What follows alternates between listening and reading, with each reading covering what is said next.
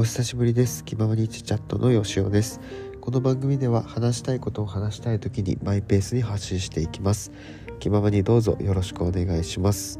ということで相変わらず鼻声なわけですが、えー、鼻声で失礼いたします。えじゃあえっとですねいつも通りえ本日は2023年の10月13日の金曜日を13日の金曜日ですね。あと30分で、えー、今日が終わりますが、えー、本日の関東圏の天気はですね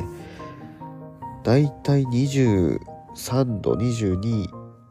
4度くらいみたいですね。最低気温が10度前後という風になっておりまして天気は、えー、非常に良かったですね、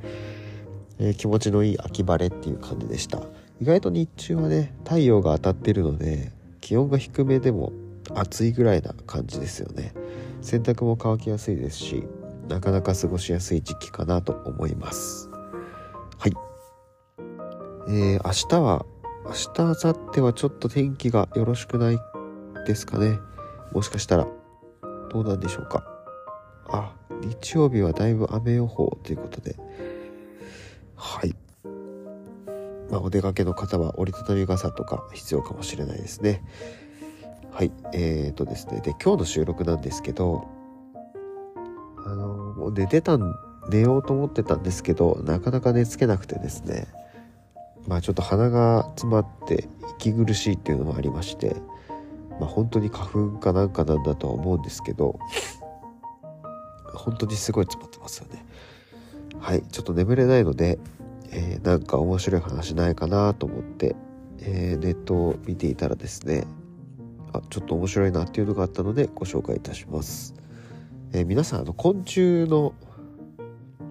えー、味覚とかそういうところらへんって調べたことありますかね？で私が今見たのが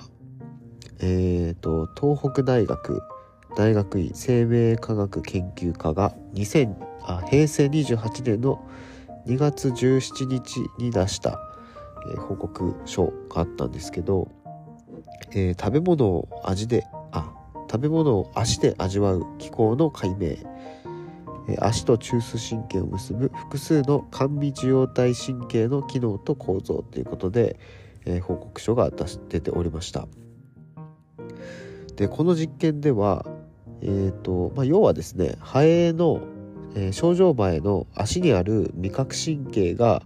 えー、食べ物を探し出すために必須でしたよっていうところなんですけど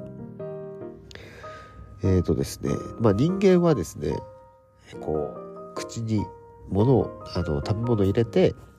まああの美味しく栄養のあるものを食べることで生きてるんですけど動物の動物というかその昆虫の中には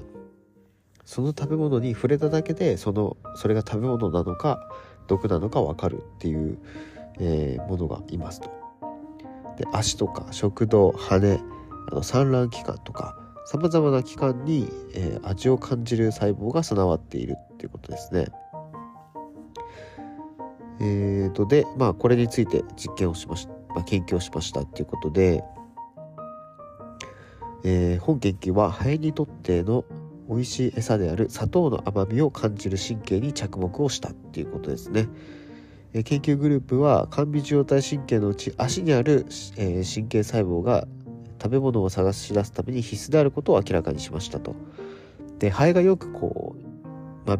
ね、気持ち悪いって言ってよく見ない人もいるかもしれないですけどこうハエが足をこうスリスリこすり合わせてたりするっていうとこよく見ると思うんですけど、まあ、よく見ない人もいますかね私はま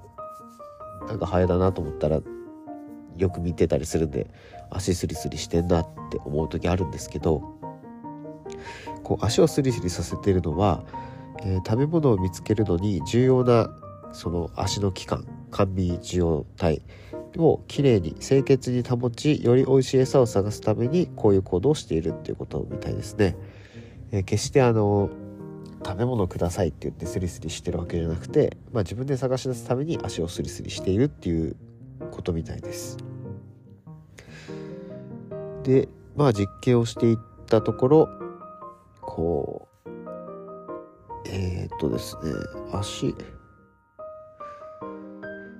え、神経細胞が2つに分類できてそれぞれ異なる役割を持っていたっていうことですね、え、足から脳へ情報を伝える細胞は食べ物を食べ始めるように働きかける一方で、え、副神経索人の脊髄にあたる器官へ向かう細胞は食べ物を見つけた時の歩行や方向転換をコントロールしているっていうことみたいです、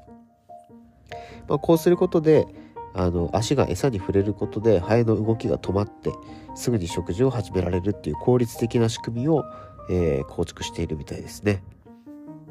はい。いや面白かったですね。ハエが足で食べ物をあ足であの味覚を感じているっていうところの話はあの知らなかったのでなんかまあ眠れないって言ってネットサーフィンしててよかったなって思うんですけどどうですか？皆さん知ってましたか？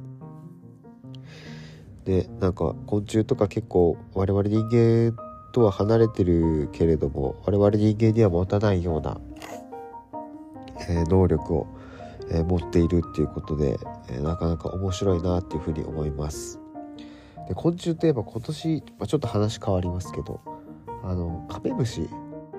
カメムシさんがすごい大量発生しているみたいですね。まあ、夏からちょこちょこ言われてたみたいですけどあの稲農家さんがお米作ってなんかそのお米のお米って硬いけど最初はちょっと柔らかいみたいでそれをこうカメムシが甘いから吸っちゃうと、えー、なんか変色したりとかして美味しくないお米になっちゃうみたいですね、まあ、そういうことでカメムシ注意報みたいなのが発令されたりするみたいですが今年はだいぶ多い年っていうことで、えー、昆虫も本当に我々の生活と密接に関わっているものなのでね、えー、こういうところも興味持って 見ていけたらなというふうに思います。はい、あでなんかどうやらカメムシが多い年は大雪になるみたいな話も都市伝説も都市伝説なのか生活の知恵なのか噂なのかわからないですけどそういう話もあるみたいですね。科学的には証明されてないようですがはい。まあ、今年の冬寒い、えー、ですかね。あの、え、ラニーニャとエルニーニョの話もいつだったかしましたけど、ね、本当生き物の生活とかね、我々の周りのものは全て、えー、関わり合ってるので、はい、そういうところもアンテナ張ってい,、えー、いけたらと思います。はい、ということで、えー、すっごい鼻声でなんなら横になりながら話してるので、えー、聞きづらい声だったかもしれませんがはいちょっとね良くなるといいんですけど。まあ例年秋こんな感じなんで、うん、まあ豚草とかですかね。稲なのか。稲はでももう終わりですかね。うん。まあちょっと良くなることを願って、はい、また、えー、これをアップロードしたらえー、眠るチャレンジをしてみようかなというふうに思います。はい。じゃあ今日はちょっと夜遅くで、えー、なってしまいましたが、え、今日の収録はこれぐらいで終わりにしようと思います、えー、気ままにチャチャットのよしおでした。ありがとうございました。